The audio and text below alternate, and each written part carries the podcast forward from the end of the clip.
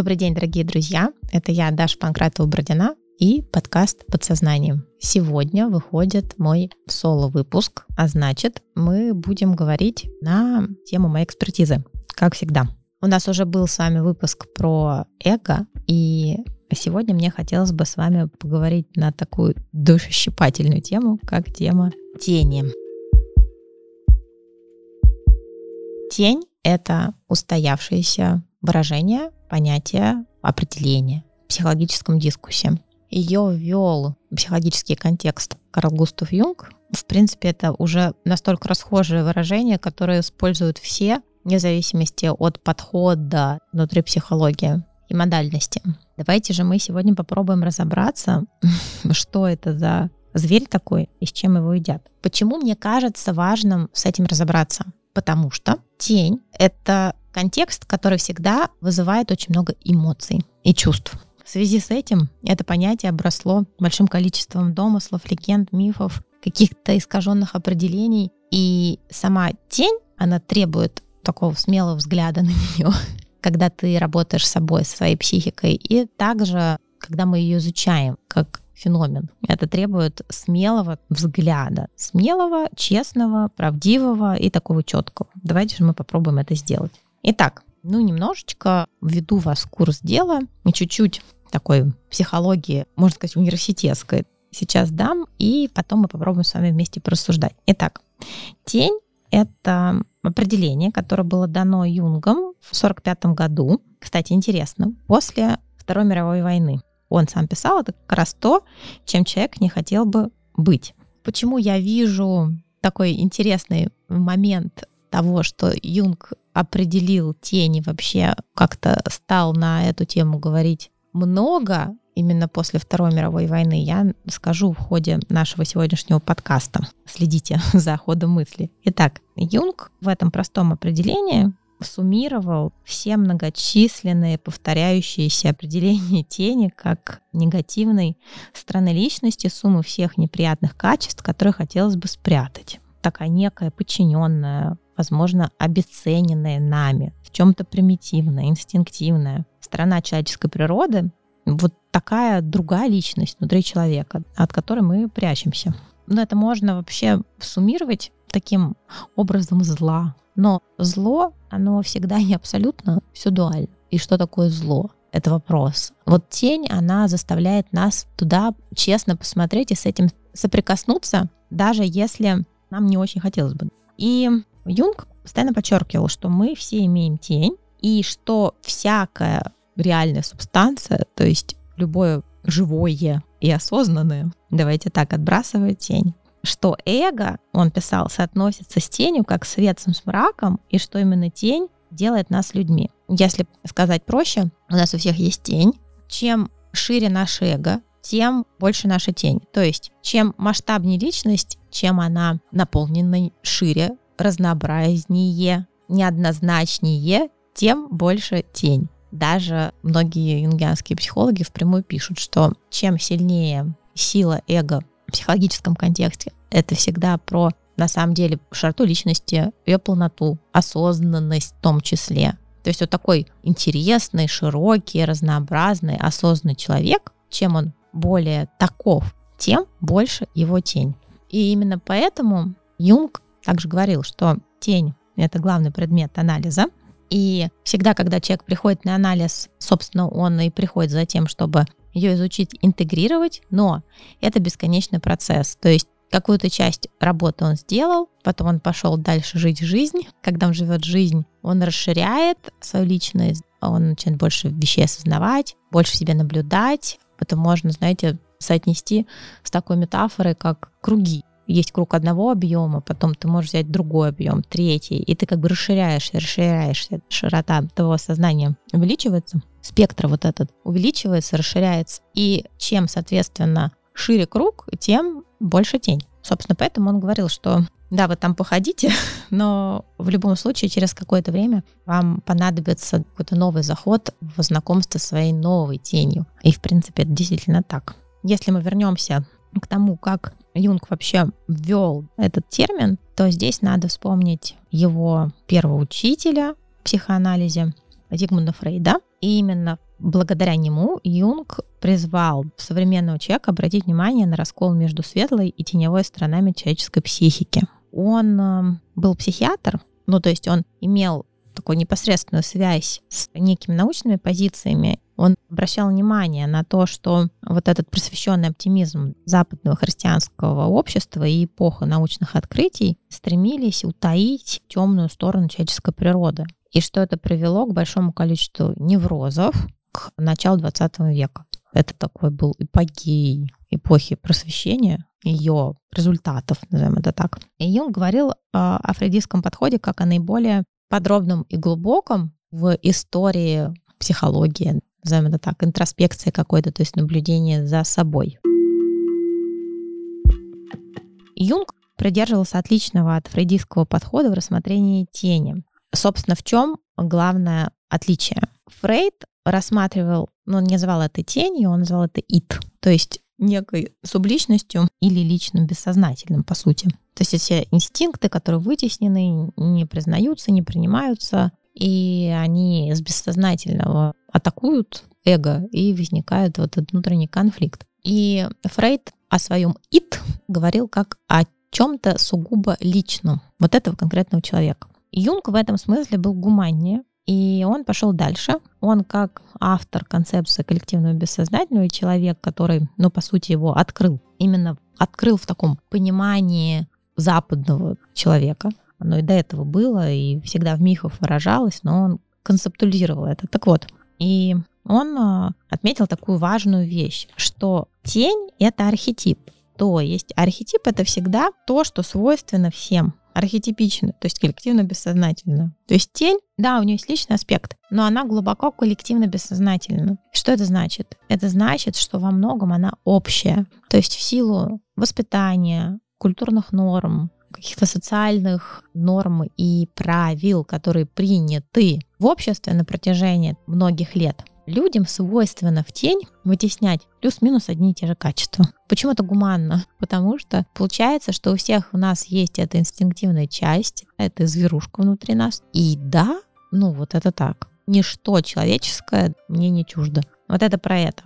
Как я уже сказала, да, Юнг назвал тенью некую область, которую мы не хотим видеть в себе. И мы как бы ее вытесняем, не хотим ей условно обладать. Но также он сказал, что я не может исцелиться, разобраться со своими внутренними конфликтами, освободиться. В общем, стать целостным, целостнее, пока мы не посмотрим на тень и не признаем ее. Ну, это то есть вот такой шаг, который всем нужно сделать. Хотим и не хотим. Ну вот условия развития таковы, и они на самом деле очень логичны, потому что наверное, главное правило психической жизни то, что оно дуально. Что есть сознательное, бессознательное, что есть то, что я осознаю, и то, что не осознаю. То, что я не осознаю, я часто проецирую на другой мир. И начинаю через внешние объекты с этим бороться. Вся жизнь на Земле, она такая расщепленная на дуальность. И эту дуальность мы познаем, и чем мы больше ее осознаем, тем мы сами становимся целостнее. И вот это вот погребленное внутри нас, Юнг называл коллективно бессознательным. Это все то, что нам больше всего не нравится признавать в нас самих. И обычно человек проецирует свою тень на внешний мир, так как я уже сказала, и осуждает его, ну, базово, изначально. Не разбирается с собой, проще всего это отразить на мне и начать с этим иметь дело. И он видит зло во внешнем мире, полагая, что его проблема заключается в битве с этим злом внешним, а на самом деле проблема заключается в том, чтобы признать присутствие таких импульсов и мыслей нас самих. Когда они распознаны и осознаны, они перестают захватывать наше сознание, и как бы власть их теряется. Даже в каком-то смысле мы можем вступать с ними в сотрудничество. Они не управляют нами бессознательно. Собственно, в этом главная цель целостности, какое-то освобождение. Здесь важно еще вот что сказать. Откуда, собственно, давайте так, нейрофизиологически вообще это берется.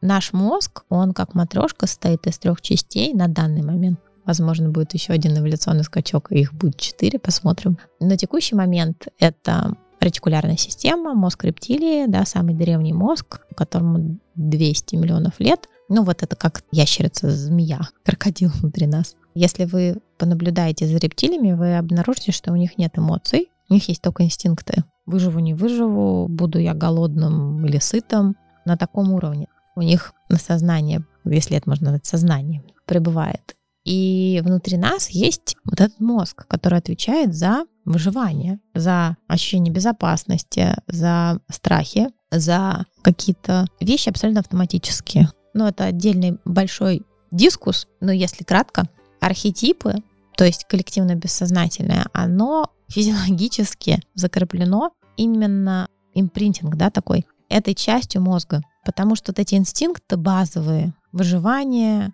голод, размножение, оно свойственно абсолютно всем.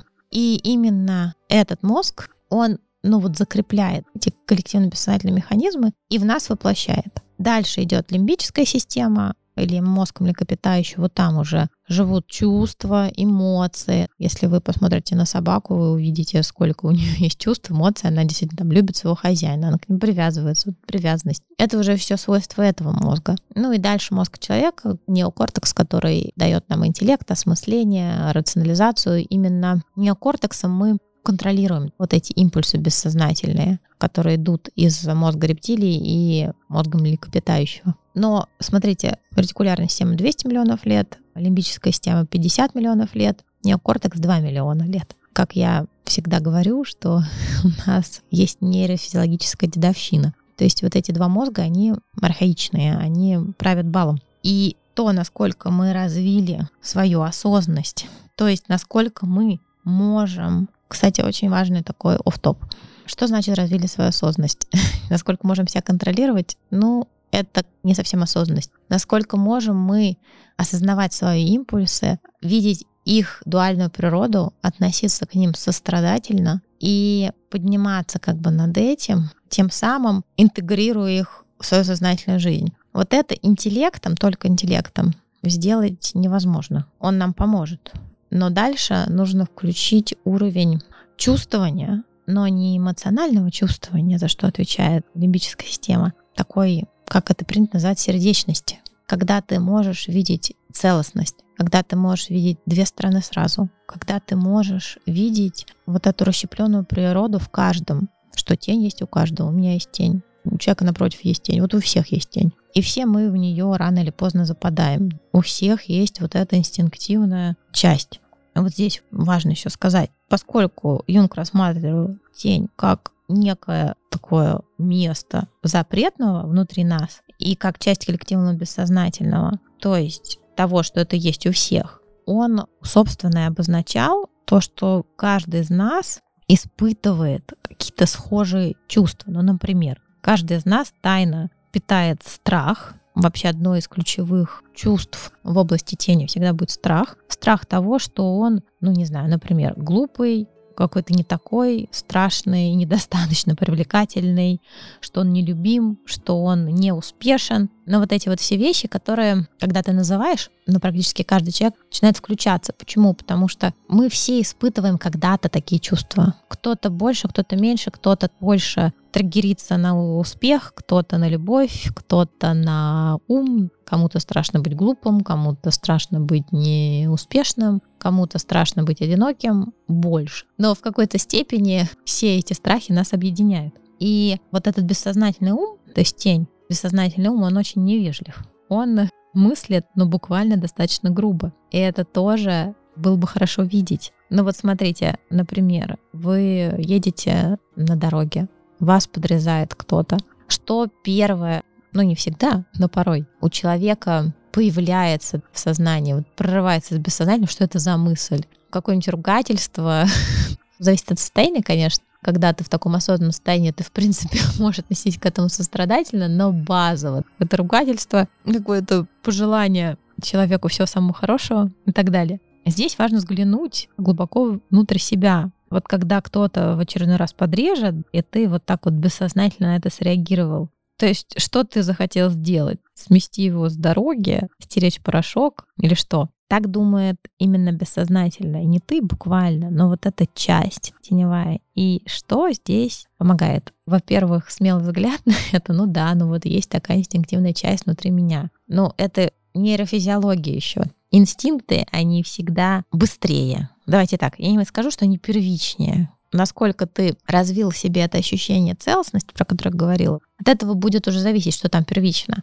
Но они так или иначе быстрее. И видеть, что да, это есть у меня, и видеть эту общность, но это есть у всех. И всегда вообще с тенью поможет чувство юмора, друзья. Ну вот буквально к этой ситуации ведь можно отнести чувством юмора и посмеяться, да, над собой, что ну есть вот во мне такая часть, которая хочет размазать человека по дороге сразу. Первое включение. Ну что делать? Ну вот представьте ее, я не знаю, как древнего человека, который идет с палкой-копалкой и, ну, собственно, первое, что хочет сделать, это буквально расколоть голову своему сопернику. Ну, что делать? Ну, вот природа такая. И, возможно, это выходит на вас цену, но у нас-то есть уже интеллект, и даже у нас уже есть и чувствование, на самом деле.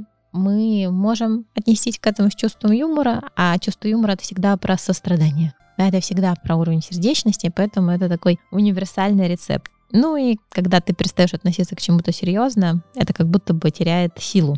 И поэтому с тенью это, я бы сказал, главный инструмент чувство юмора. Вот так честно посмотреть и смело на то, какое животное внутри человека действует в этом мире. И как бы улыбнуться. Что еще важно сказать? Важно не подавлять тень, наблюдать ее, давать ей место. И ну, тут еще поможет смелость, наверное, смело в это смотреть. Чем смелее мы смотрим на себя, честнее, тем мы ну, быстрее с этим справляемся. Что еще важно в этой связи? Знаете, вот работу тени можно сравнить с деятельностью некой такой секретной шпионской службы внутри нас. То есть глава государства, ну, условно, эго, ничего не знает про это. И поэтому он как будто бы может снять себя ответственность за ее грязные дела. Все это происходит именно в этом государстве.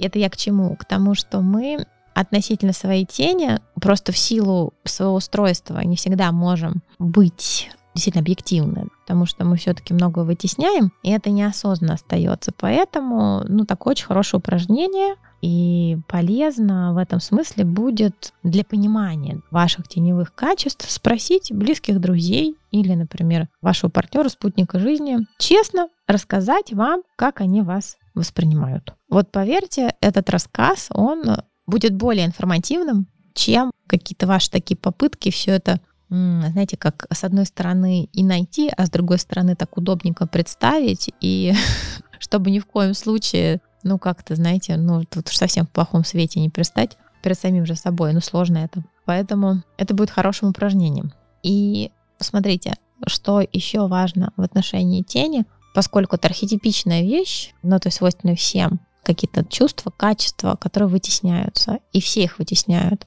Если их все вытесняют, значит, люди за это испытывают вину и стыд. Это два базовых чувства, которые образуют тень. То есть в обществе принято быть за вот нечто виноватым или стыдиться. Поэтому в тени каждого человека в той или иной степени это агрессия и некий запрет на нее. Ну вот эти все тексты хорошие девочки себя так не ведут, хорошие мальчики не выясняют что-то кулаками. В общем, быть правильным и вот этот весь лейтмотив.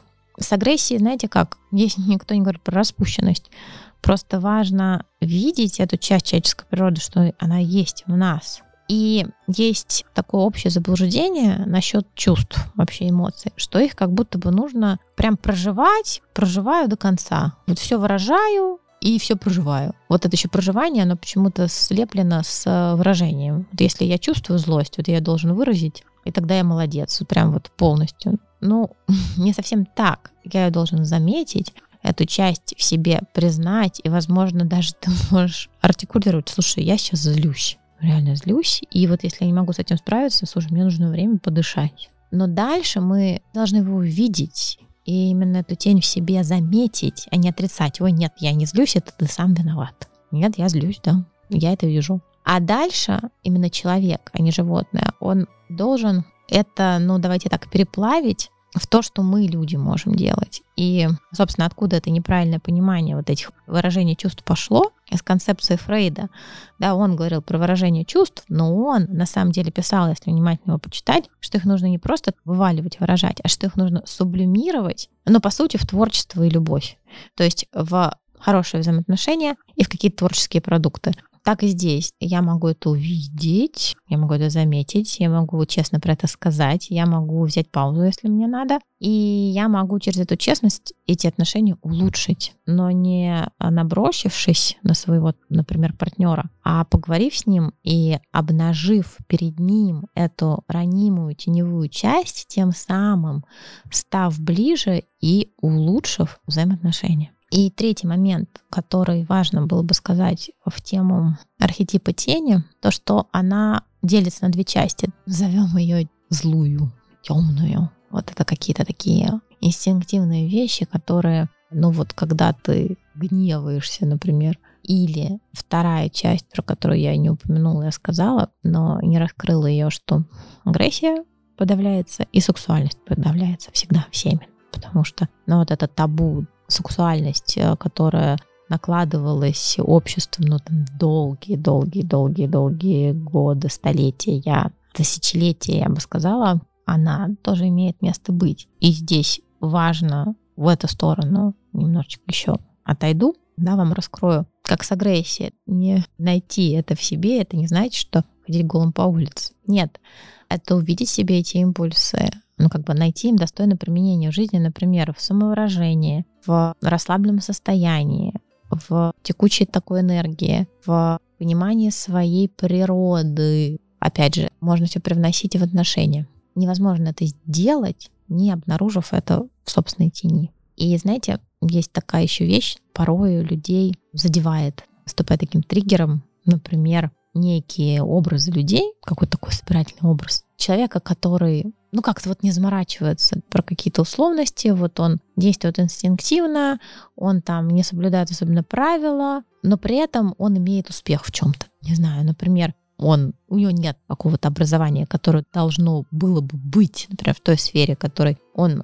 заявляет себя экспертом, но он без образования собирает большую аудиторию, вещают на публику, делает это, например, достаточно харизматично, энергично, много последователей. Ведь это в том числе про вот эту энергию сексуальную, потому что всегда самовыражение, оно с ней связано. И почему часто люди это осуждают? вместо того, чтобы смотреть в себя. Ну, потому что это триггерит вот эту теневую часть. Это не всегда буквально секс, это может быть про выражение других мир. И тогда это про то, что человек сам не может себя выразить вот так вот свободно в каком-то смысле. Да, конечно, есть вещи, о которых можно дискутировать, и есть какие-то вещи, которые, ну, по-хорошему, да, ты должен приобрести для того, чтобы потом их отдавать другим. Но золотое правило, если тебя кто-то триггерит, смотри в себя, про что это для тебя, где ты себя не можешь выразить, где ты не видишь эту тень. Вот это отступление в тему сексуальности самовыражения. И, собственно, третий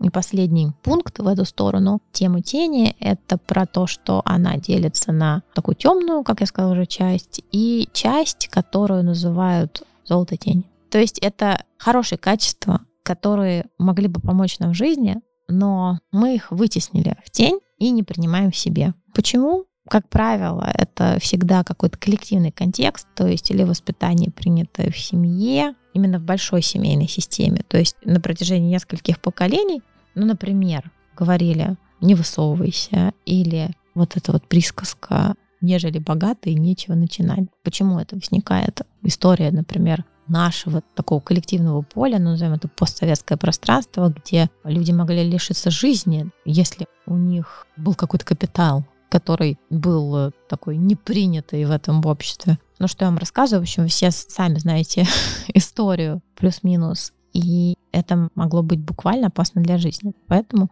это вытеснялось, и уже в неком коллективном бессознательном семьи, да, вот так живет. И, например, человек, обладая способностями, возможностями, ресурсами, харизмой, интеллектом для того, чтобы себя раскрыть. А если ты себя раскрываешь, ты что-то даешь миру. Если ты даешь миру, то он всегда тебе возвращает. И вот это такой естественный поток течения энергии, как бы это не видят, он блокирует и потому что, ну, глубоко бессознательно, например, это небезопасно. Или небезопасно себя самовыражать. Ну, потому что, опять же, всех, кто себя очень ярко самовыражал на протяжении определенного исторического периода, если не репрессировали, то, может быть, увольняли или осуждали.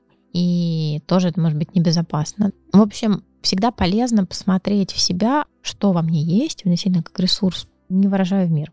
И заканчивая этот подкаст, подвожу черту, собственно, тем, что, смотрите, самое простое с тенью, как способ ее определения, это посмотреть на внешний мир, на других, чем он вас не устраивает или чем вас раздражают другие люди. Вот прям, знаете, так сильно. Ну вот когда цепляет. Эмоции, когда много, потому что тень всегда про эмоции. И вот там, где цепляет, там, где вы прям осуждаете, прям не соглашаетесь вот совсем. Смотреть туда глубже, это, скорее всего, ваша тень. Упражнение про обратную связь от близких в эту же копилку с золотом тени. А здесь, на самом деле, тоже будет полезное упражнение то, как меня видят другие. Также спросить своих близких друзей или партнеров, слушай, а что вот во мне прям такого классного, что ты видишь? Что бы ты отметил как мои сильные стороны или ресурс какой-то, и послушать их. А также посмотреть на себя с таким взглядом сострадания и любви помогает такой ход, как посмотреть на себя маленького. То есть представьте себя, например, ребенком, ну, каким-то, может, более-менее осознанным, не там, 7-10 лет, еще не подросток. И посмотрите на него, какой он, и что там за вот такие ресурсные качества. Как правило, в этих качествах вы и увидите себя, но, возможно, какие-то из них вы зарыли в тень, потому что как-то было их не принято проявлять бессознательно не принято, но тем не менее. На этом этот выпуск я хотела бы завершить. Оставляю вас с размышлениями на такую горячую тему, как тень. Она никого не оставляет равнодушными. В свою очередь, хочу вам сказать слова благодарности за то, что вы дослушали этот подкаст до конца. Также я всех благодарю за ваши отзывы на платформах, за ваши отметки, за ваши репосты. Мы делаем подкаст на своей энергии, на энергии большой любви. Как вы видите, в нашем подкасте нет рекламы. Мы, собственно, хотим делиться. И будем рады, если вы разделите это стремление вместе с нами. Спасибо вам большое и до новых встреч.